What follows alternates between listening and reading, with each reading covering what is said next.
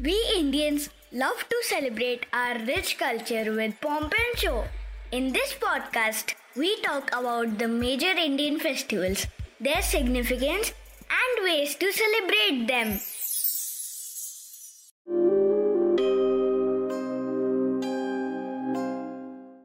हमारा देश भारत फेस्टिविटीज का देश माना जाता है कहा जाता है कि जितने त्योहार यहाँ मनाए जाते हैं, शायद ही कहीं मनाए जाते हों। और इन्हीं त्योहारों में से एक साल में एक दिन मनाए जाने वाला ये त्योहार है। इसमें शादीशुदा लेडीज़ बहुत अच्छे से ट्रेडिशनल ड्रेस में तैयार होकर चाँद को देखकर अपना फास्ट तोड़ती हैं। और वो दिन है Karva Chauth. Indian festivals at a glance podcast के इस एपिसोड में मैं आपको बताऊँगा इसी त्योहार के बारे में। करवा चौथ का त्योहार, कार्तिक महीने के कृष्ण पक्ष की चतुर्थी को मनाया जाता है।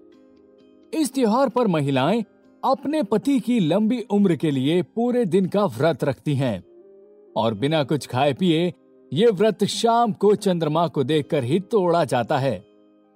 चंद्रमा के साथ साथ इस दिन भगवान शिव, पार्वती जी, गणेश जी और कार्तिकेय जी की भी पूजा की जाती है। अब ये सवाल आता है कि करवा चौथ कैसे मनाना शुरू किया गया?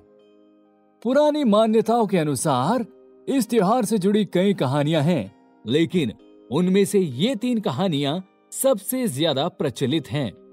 एक, सावित्री और सत्यवान की कहानी।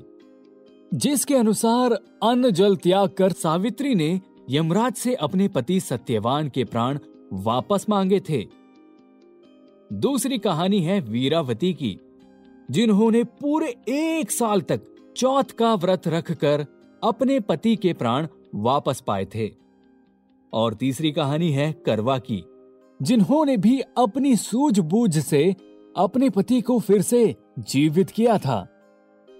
इन्हीं मान्यताओं को आगे बढ़ाते हुए इस त्योहार को खासकर हरियाणा, राजस्थान, पंजाब, बिहार, उत्तर प्रदेश, हिमाचल प्रदेश और मध्य प्रदेश के स्टेट्स में ज़्यादा मनाया जाता है इस त्योहार की शुरुआत एक दो दिन पहले ही हो जाती है, जब महिलाएँ अपने हाथों में मेहंदी लगाती हैं और फिर करवा चौथ के दिन प्रथम पहर शुरू होने से पहले ही उठकर सरगी खाती हैं।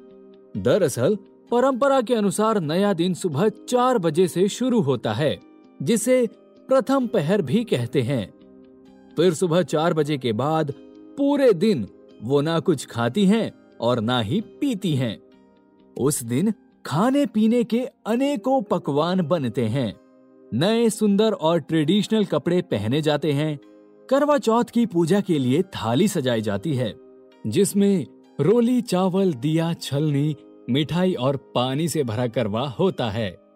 कई जगहों पर तो थाली में पूरी और खीर भी रखी जाती है और कहीं कहीं श्रृंगार का सामान भी।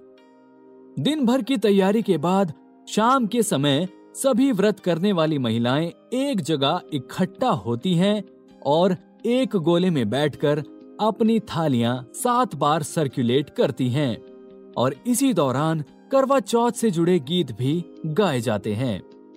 और सावित्री सत्यवान, वीरावती और करवा माता की कथा भी सुनी जाती है। कई जगहों पर तो थाली की जगह केवल करवा ही सर्कुलेट किया जाता है और कहीं कहीं केवल कथा ही सुनी जाती है। कथा सुनने के बाद शुरू होता है चंद्रमा के उगने का इंतज़ार, जिसमें बच्चे खास तौर पर बहुत ही एक्साइटमेंट के साथ चंद्रमा के आने का वेट करते हैं और उसके लिए ना जाने कितनी बार छत पर भाग भाग कर देख कर आते हैं कि चाँद आया या नहीं। और फिर चंद्रमा के उगने के बाद सभी महिलाएँ करवा चौथ की थाली लेके छलनी से चाँद को देखने के बाद अर्घ्य देकर वो चाँद की पूजा करती हैं और फिर उसी छलनी से अपने पति को देखती हैं। और फिर उनके हाथ से पानी पीकर व्रत तोड़ती हैं। और इस तरह पूरा होता है करवा चौथ का व्रत। आजकल इस व्रत में एक बहुत नया प्रचलन भी जुड़ गया है, और वो है कि कई पति भी इस प्रथा में अपनी पत्नियों का साथ देते हैं और उनकी लंबी उम्र के लिए व्रत भी करते हैं। और यही हमारे देश के त्योहारों की खूबसूरती है।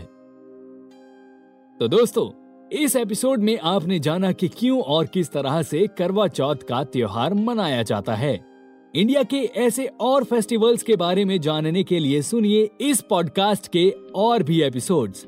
And do like subscribe follow and share Indian festivals at a glance